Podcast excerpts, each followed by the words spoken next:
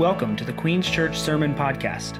Our church is being built on two vision statements Jesus is our passion, and love is our mission. We hope this message leads you to Jesus, and that next week you'll join us in person to experience God's love through this local church. You can follow us online at qns.church.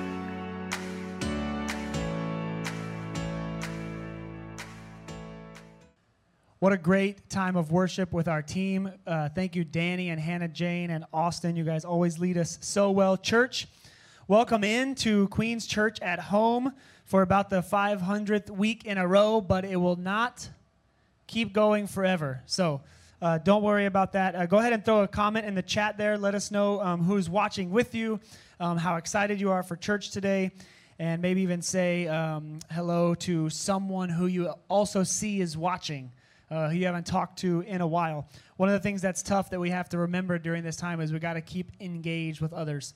Uh, some of us who are here recording uh, or, or live each week get to see one another, but a lot of you do not. So go ahead and feel free to, you know, go out to dinner and sit on the sidewalk together. Invite somebody to um, to have church, even though we're not inside the walls of church. And as you're doing all that, open your Bibles to John chapter four. John chapter four today. Our series goals has been so enriching for me, and I hope it has been for you as well, in reminding us that our, our relationships with other people, our horizontal relationships, um, flow from our relationship with God, our vertical relationship. And when our relationship with God is out of whack or off sync, then our relationships with others will always follow suit. So, with first three weeks, we talked about our relationship with God. If you missed any of those, they're all up on our website. Just go to qns.church and, cl- and click listen, and you can watch or listen to those. Um, and then last week, Pastor Danny did a great job of showing us how our, our horizontal relationships begin to be reconciled and are built on a foundation of forgiveness. And that in our current cancel culture, forgiveness is not exactly something that's on the forefront of everyone's minds. But as Christians, as followers of Jesus, forgiveness has to be what we lead with. So today, we're going to talk about what God has called us to do with the message that He has given us. Uh, the sermon is entitled Jesus to Everyone. So go ahead and type that in the chat right now. Jesus to Everyone. God's story of redemption does not stop once it has reached our hearts.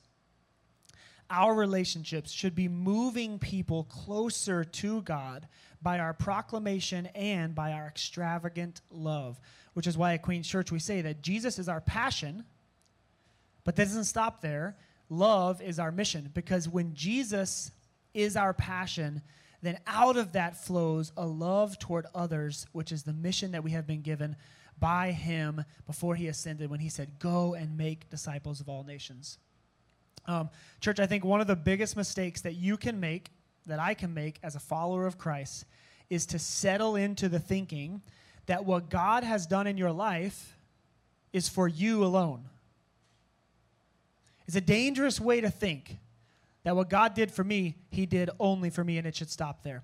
God transforms you for His glory, for your good, and for the good of the people close to you, which is what we're going to talk about today. Uh, and realize this that your life change could be the catalyst for others to find hope. And when we start thinking about our lives like that, that, that what God has done in my life might actually be the spark that ignites hope in someone else's life, it transforms our perspective in the way that we interact with our family, our friends, and yes, like Jesus taught and did, even our enemies. And this story here that we're going to talk about today in John chapter 4, the story of a woman who goes confidently into a town filled with people who had ostracized her, and he share and she shares the hope that she has been given in Christ Jesus. Um, every inter, every relationship you and I have, every interaction that we have each day should be like hers, leading people to Jesus. So let's jump into this story. It's in John chapter 4. I'll start in verse 7. In the first few verses, you just read that Jesus is traveling on his way from Jerusalem into Galilee, and instead of going around Samaria, which is what most Jewish people would have done in that day, because Samaritans were a crossbreed, and so they didn't associate Jews did not associate with Samaritans. Instead of going around Samaria the long way, Jesus did something unique, and he went through Samaria. And this is what happens when he sits down for some rest by a well. Verse 7 of John 4 says this A woman from Samaria came to draw water, and Jesus said to her, Give me a drink. For his disciples had gone away into the city to buy food. The Samaritan woman said to him, How is it that you, a Jew, ask for a drink from me, a woman of Samaria? For Jews have no dealings with Samaritans. And Jesus answered her, If you knew the gift of God, and who it is that is saying to you, Give me a drink, you would have asked him, and he would have given you the living water. Are you greater than our father Jacob? Oh, sorry. the woman said to him, Sir, you have nothing to draw water with, and the well is deep. Where do you get that living water? Are you greater than our father Jacob? He gave us this well to drink. Uh, he gave us this well and drank from it himself, as did his sons and his livestock. And Jesus said to her, Everyone who drinks of this water will be thirsty again. But whoever drinks of the water that I will give him will never be thirsty again. The water that I will give him will become in him a spring of water welling up to eternal life. And the woman said to him, Sir, give me this water so that I will not be thirsty or have to come here and draw water anymore. And Jesus said to her, Go and call your husband and come here. The woman answered, I have no husband. Jesus said to her, You are right in saying, I have no husband. For you have had five husbands, and the one you have right now is not your husband. What you have said is true. The woman said to him, Sir, I perceive that you are a prophet. Our fathers worshipped on this mountain, but you say that in Jerusalem is the place where people ought to worship. So Jesus responded, Woman, believe me, the hour is coming when neither on this mountain nor in Jerusalem will, your, will you worship the Father. You worship what you do not know. We worship what we know, for salvation is from the Jews. But the hour is coming, and it is now here, when the true worshipers will worship the Father in spirit and truth. For the Father is seeking such people to worship him. God is spirit, and those who worship him must worship him in spirit and in truth. And the woman said, I know that Messiah is coming, he who is called Christ. When he comes, he will tell us all things. And Jesus said to her, I who speak to you am he. Just then the disciples came back, and they marveled that he was talking with a woman. But no one said, What do you seek? or Why are you talking with her? So the woman left her water jar and went away to the town and said to the people, Come and see a man who told me all that I ever did. Can this be the Christ? They went out of the town and were coming to him. And meanwhile, the disciples were urging him, Jesus, saying, Rabbi, eat. But he said to them, I have food to eat that you do not know about. The disciples said to one another, Has anyone brought him something to eat? And Jesus said to them, My food is to do the will of him who sent me and to accomplish his work. Do you not say, There are yet four months, then comes the harvest? Look, I tell you, lift up your eyes and see that the fields are white for harvest. Already the one who reaps is receiving wages and gathering fruit for eternal life, so that sower and reaper may rejoice together. For here the saying holds true one sows and another reaps. I sent you to reap that for which you did not labor, and others have labored, and you have entered into their labor. Many Samaritans from that town believed in him because of the woman's testimony. He told me all that I ever did. So, church, what can we learn from an overview of what happened right here? Just a few things um, off the top before we get into this. A few things we can learn from an overview is that number one, God calls us out of our comfort zones to share the love of Jesus.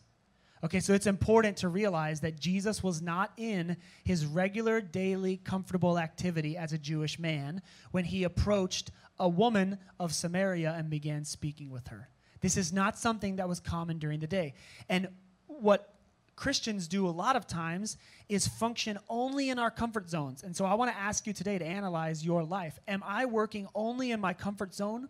If that's the case, chances are you are missing out on opportunities to share the love that Jesus has given to you with others who you might interact with if you stepped out. Um, and this is this is uh, clearly here. Jesus is doing something that's um, superseding cultural comfort zones that were created by man. All right, so the, the divide between the Samaritans and the Jews was not something that God instituted. Um, the, the Jews decided that they culturally did not want to interact with crossbreeded people in the Samaritans. Does that sound familiar about our day, right? There are people in our country who don't want to associate with other people, whether it's people from the South and, and, the North, or it's Democrats and Republicans, or it's black people and white people, or it's Latinos and Asian people.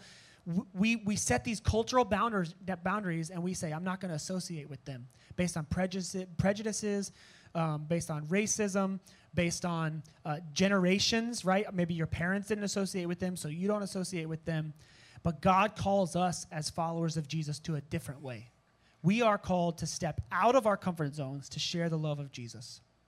Also, we see real quickly here that God calls us to the least of these. Okay, the people who have nothing to offer us. We learned this in the Carry the Water series back um, before COVID, and we're going to continue that series in a few weeks here. Um, but that God calls us to the people who have nothing to offer us in return. And often those are the ones that God uses to bring about the harvest because God is passionate about using what is foolish to the world to shame the wise. Right? We learn that in Paul's writings that God has a habit of using what we would consider in our culture the underdog. Right? God wants to use the underdog because it doesn't make any sense to mankind how this person could have such a great impact. And, church, if you're watching this today at home, I want to you to know that you are that person. You are the person that God wants to use.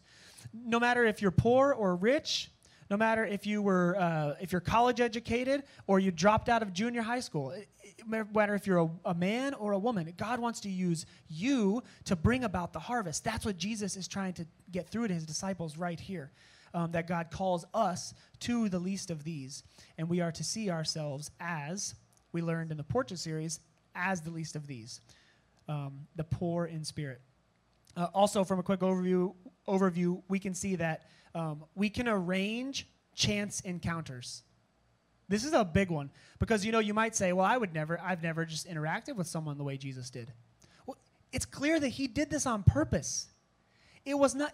You might think it's a chance encounter to come upon this woman who happened to be divorced and living with a man who's not, and had this great uh, opportunity to go and just completely bring that whole entire city to Jesus because of her underdog status. But what happened was Jesus arranged this chance encounter. On purpose, he went into Samaria and traveled through there.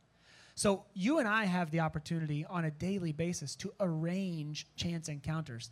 That means that as we go further in this sermon and you start to get challenged to name specific people who God is calling you to share the love of Jesus with, you might need to plan out and arrange a chance encounter with them so you have the opportunity to share the love of Jesus. Maybe you invite them to your home for dinner, maybe you meet them somewhere, maybe you know where they work. I'm not talking about stalking, but I'm saying like, oh, if they work at the coffee shop, I'm going to go buy coffee from that coffee shop. Um, so we can arrange chance encounters. Um, also, we have to obey the Father, even when it takes us out of our normal path. And finally, um, a quote from Thom Rainer. Uh, he says, The call of the gospel is to renounce self and follow Christ. And if we really follow Christ, he will take us to some messy places. As I read that quote, I couldn't help but think of Pastor Danny's uh, quote from his sermon last week when he said, Forgiveness is messy. Right? So, in your spiritual life, personally, God has called you to a messy place.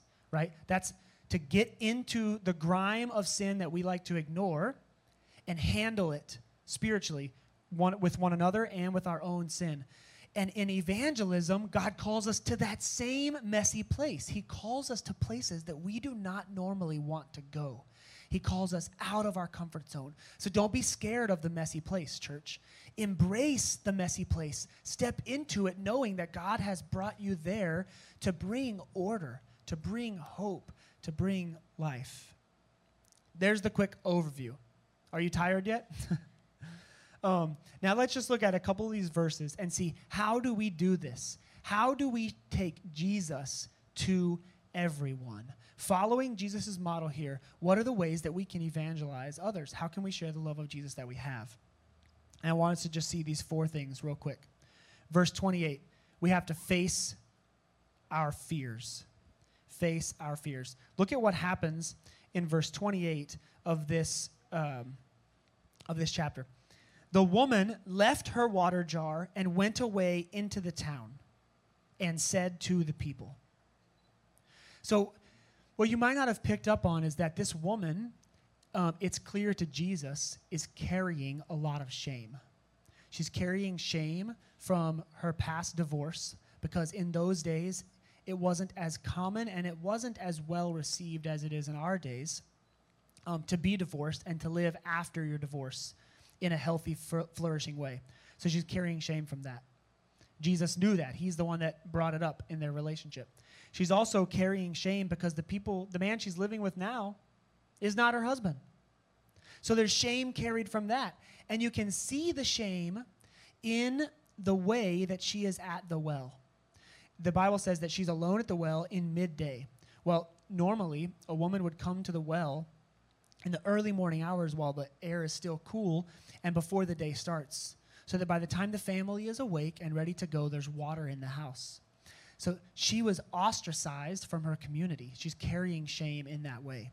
But she faced her fears. And she ran when Jesus told her all that she had ever done, and she was wondering, is this the Christ? She faced her fears and ran straight back into the town, filled with people who had ostracized her, where she had fear of embarrassment, of rejection, of going against her family and her friends and she proclaimed to them, There might be the Messiah at our well right now. So, my question to you is what is God calling you to leave behind today? This woman left behind her water jar and took off. The water jar represents a lot to her, right? It represents her well being, her family's well being. It's, it's actually almost a um, insignia of her shame, right? I mean, the shame is, is most prevalent for this woman when she's sitting there with her water jar at the well all by herself. Can you imagine when she gets back and she fills the cisterns with water and she has the water jar on the counter and she walks by it later that evening and she see, glances at it and she thinks, Tomorrow I'll take that water jar and I'll go back to the well by myself. Lonely, sad, broken, left out. See, to me, the water jar represents the shame that she left behind. For her, facing the fears meant leaving this um, physical representation of my shame right here with Jesus, turning from it and running headlong into the place where my shame usually makes itself known. Running to the people who shamed me in the first place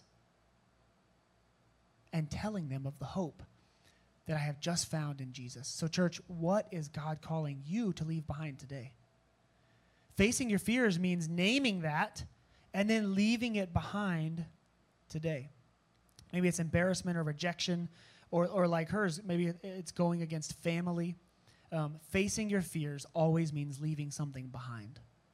And if you want to do the hard work of showing Jesus' love to everyone, you're going to have to figure out what God is calling you to leave behind. The next thing is this in verse 29, we have to tell our story. Tell your story. She says, so 28 ends with her saying to the people, and then quote 29, Come and see a man who told me all that I ever did. Can this be the Christ? What has Jesus done in your life? This woman had a, a several minute conversation with Jesus, and he gave her so much hope that maybe he was the Messiah that she faced her fear, left her shame behind, took off into the town, and she screams out her story. Come and meet a man who has told me all that I ever did. What's your story? What is Jesus calling you to say? Did he set you free from addiction? Has he forgiven you like no one else ever did? That, that message that Danny preached last week, you were thinking, no person has ever forgiven me like that, but Jesus has. Has he given you hope when you were hopeless? Peace when you were restless? During this series of goals, remember, we're supposed to be coming, coming out in public and saying what our goals are, writing them down. I want to encourage you to write down your story and share it with those people who are close to you. What has Jesus done in your life? She told her story. And then the third thing that she did was she led them to Jesus. Come and see a man. And then in verse 30, they went out of the town and they came to Jesus. Lead them to Jesus. Jesus came to this woman, and what she received from him was different than what she was getting from everyone else in her life. You see, that she, she was in a place where she received shame from most people, and she came to Jesus, and he didn't give her shame. And I think that's why Jesus told her everything that she ever did. Because she, she's like you and me. If someone doesn't know us truly, and they're kind to us, or they, or they act a certain way to us, you might think in your, in your heart of hearts, yeah, but if they really knew, they really knew who I really was, they wouldn't treat me like that, right?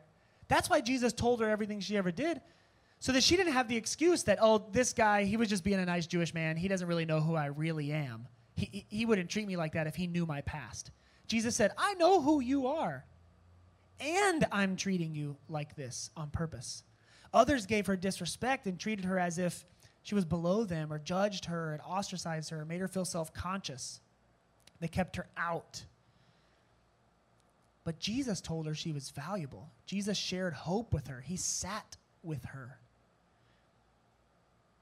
He spoke to her. He saw her for who she really was. He knew her. And so I want to ask you, and I want to ask myself, as someone who's sharing Jesus with other people, what are people getting from you? If this woman was in your life, because I believe that there probably is a woman like this in your life and in all of our lives, or a man, what are they getting from you? In other words, are you the townspeople or are you Jesus? Are you giving people shame and judgment? Are you treating people as if they're below you? Ostracizing them, making them feel self conscious on purpose? Or are you sharing hope? Are you giving people value? Are you sitting with people? You say, I know I've been in quarantine for five months. I know you can't sit with people that often right now, but do you see people for who they really are? You know, you can practice getting good at doing that. You can, you can, if you listen well enough to people, you will see behind the things that they say and you can tell what they're looking for. You can hear what they're crying for. And if you care enough to go that extra mile, then you can give them value and hope in their struggles. So, what are people getting from you? Are you leading them to Jesus? I know you, you might argue and say, listen, I don't have the gift of accomplishing all of those things in one sitting at the well with one person like Jesus did. There's no way I could do that. And I do think that what Jesus is doing here is uh, teaching us how we are to interact with people on a daily basis. Right? He packs it all into one interaction. But this one this interaction might happen over the course of months or years or a whole lifetime for you. You might be sitting with someone at the well for years before you ever hear them come to Jesus. But I think he's also displaying who we are to act this way toward. Jesus is acting like this toward this marginalized woman on purpose. And you and I have people who are poor and marginalized in our life. Some are poor and marginalized financially, while still others, although we don't acknowledge this one as much, are, are poor and marginalized socially. Some people in your life are poor and marginalized emotionally. And some, it is true, are in all of these areas poor and marginalized. But the takeaway, though, is this that God calls his followers, God is calling you to seek those people out who the world ignores and brushes aside. Right? So you can look at the at the spectrum of people in your life, and each of them have something about them that the world ignores or brushes aside. And God is calling you and me to seek those people out. Maybe maybe they are poor financially and the world brushes them aside. You are to seek them out. Maybe they're rich financially and so a lot of people brush them aside. And you've heard the story a thousand times over that someone who's rich and famous and has all the things they could ever have, but what are they at the end of the day? Lonely, depressed, addicted. Why is that? It's because poverty and marginalization is not a single lane highway like we think it is. We usually just put it in financial terms. And if someone gets out of the financial lane of poverty and marginalization, then they're good. Good to go. Everything is going to be great in their life. But we know that's not true. That's foolish to think that. And so, as Christians, we are called to go to all people who the world brushes aside, even those who have and those who have not. They are worthy of your time. They're worthy of your money. They're worthy of your attention. And most of all, the poor and marginalized in your life, the people who are on your mind right now, they are worthy of hearing your story of hope in Jesus Christ. So tell your story, lead them to Jesus. And the last one is this reap the harvest. This is what Jesus is talking about with the disciples after she leaves he talk, starts talking about reaping the harvest. And he says, Some people are, are laboring and you're going to reap their harvest, and you're going to labor and not see a harvest. And he talks about this in other gospels as well. But the point is this who, who, who God has put in your life are for you to share the hope of Jesus too. You may not be called to share the hope of Jesus to someone who is two or three degrees of separation away from you. But there are people right in your path today who God is calling you to share the love of God with. So the question we have to ask ourselves is this I want you to ask yourself this Who has God put in your life that is ready to give their life to Jesus? Who has God put in your life that is ready to hear your story of hope? the last thing I'll say is that when thinking about the harvest, if you were raised in the church, I want to challenge you to rethink your concept of the harvest. And if you weren't, and if you're a new believer here at Queen's Church, I want to encourage you to think about the harvest like this.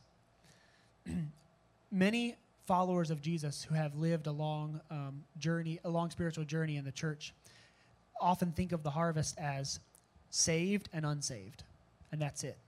And there's nothing that we can do in between those two stages. It's very binary if you know about uh, computer languages. It's either one or zero, on or off. And what, what we try to, what we want to teach here at Queen's Church is a wider view of what the harvest is. And that's that, yes, there is a point in which people are converted and follow Jesus. All sinners must confess that Jesus is Lord in order to enter into the kingdom of heaven. However, people are on different stages in their journey toward Christ. And what we as Christians can do is discern where people are and try to help them take the next step in their faith. Someone's next step might not be like this woman's to go from no faith to faith in Jesus right away. And that shouldn't discourage us. Um, there's, a, there's a scale that you can actually use in your mind to think of this. It's called the Engel scale, and it works like this Conversion is at zero, and the scale goes from negative 10 all the way to positive 10. And so the point is this every single person on earth is on the scale somewhere in their relation to God. Some are much closer and more mature in their faith with God, and some do not even know that there is a God who loves them and is ready to accept and receive and forgive them. And so, what we can do is find where the people in our life are on that scale. How close are they to trusting Jesus? And then be intentional about thinking of the harvest like this What labor am I called to with this person? Am I called to talk about God and introduce them for the very first time, and they're going to go from negative 10 to negative 9 in their relation with me? And then I'll be out of the picture, like Jesus says to the disciples here, and some other laborers are going to come in and bring them the rest of the way. Or maybe that person is a plus four. This is where it puts the, um, the, the nuts to us right now, like screws it down tight on the church, is after conversion, what are we doing with one another in discipleship? It's actually our job to disciple one another to become more mature in Christ Jesus. So, what tools are at your disposal right now that are being underutilized? Maybe you have a voice that you're not using in your, with your unbelieving friends. Maybe they listen to you. You might be sort of a compass for your unbelieving friends and you haven't even realized it. And so your voice is being underutilized. And there are people on in your friend group who need to move closer to God. And if you just open your mouth and speak your story, they will. Maybe um, your job is a tool that you're underutilizing. You're just clocking in, clocking out. Clocking in, clocking out, like everybody else at the job. When in reality, God has you in that job specifically for your boss's good, or maybe for your coworkers' good, or for the customer's good, because He wants to call them unto Him. Unto him. And if you are willing to step into uh, the proclamation and the sharing of God's love, He is ready to give you a, give the harvest over. Maybe your platform, maybe your parenting, maybe your school. There's all kinds of tools in your life that could be being underutilized. And I want us to ask ourselves what tools are at my disposal right now that are being underutilized? How can I be moving people closer to God in my daily interactions with them? So, church, we are called to face our fears, leave our shame behind, leave our embarrassment behind, leave whatever it is that God is calling you to leave behind with Jesus. It's also, we didn't focus on this much, but it's also no coincidence that she left it behind at the feet of Jesus. She left that water jar and she ran. So we're called to face our fears and leave things behind. You cannot go and tell your story if you haven't left it behind. Tell your story, lead them to Jesus, and finally, reap the harvest. Find joy in each of those steps. Some of them are harder than others. Uh, of course, it's easier to reap the harvest, to hear your friends say, I do want to hear more about that. That's easier than facing your fears. I get it. Step four is easier than step one. But you can't get to step four without going through those other steps first. So the next step for you might be this asking yourself, how can I lead the people in my home to Jesus? You don't have to go very far, you know. The closest neighbors that you have are the ones you live with. I know usually we think of neighbors uh, traditionally as the people outside of our doors, the closest people to us outside our doors.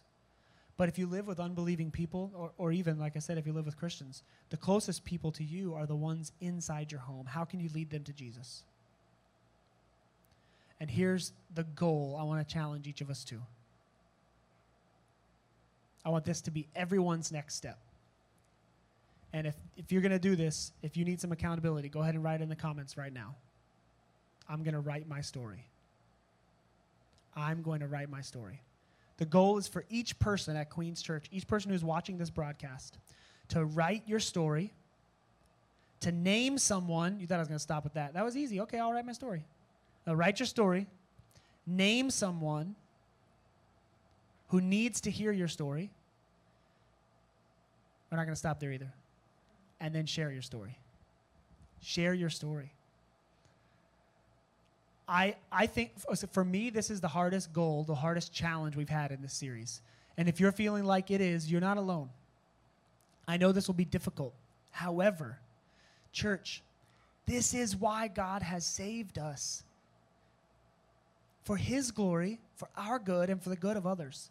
Remember what I opened the sermon with one of the biggest mistakes a follower of Christ can make is to settle into thinking that what God has done in your life is for you alone. What God has done in your life is for you to share with others. Write your story, name someone who needs to hear it, and share your story. Church, I know that this journey has been unorthodox as we've started this church and been in four different locations, including online right now. Um, but I want to encourage you that God is moving. Seeing those baptisms a few weeks ago was such a great um, awakening of what God has been doing during the quarantine in each of our lives. And I want to encourage you, like I said at the beginning uh, before I started preaching, to reach out to someone in the church who you haven't seen in a little while. All right, everybody's cool to get to get. Most people are cool to get around others. Wear your mask, social distance, but just say, hey, let's grab coffee, let's get lunch, let's get dinner, let's hang out. If you're comfortable, invite them over to your house. Interact with someone this week who you haven't been interacting with, because I think that if we do that, and this story thing comes up, you might be challenged to meet that goal in a way that you're not going to do on your own. If you're in your house going to work, coming back home by yourself all day, you can forget about this goal easily. But if you're around one another, if you take that bold step and say, I need to get around my brothers and sisters in Christ because they're going to challenge me to do this, this is how God grows his church through the people of God sharing the story. And the best part is, a lot of people from that town who that woman told her story to followed Jesus when you lead people to Jesus, some of them will follow. And that is the hope and the joy that we have in our salvation, that it is not just for us, it is for others. Let's pray.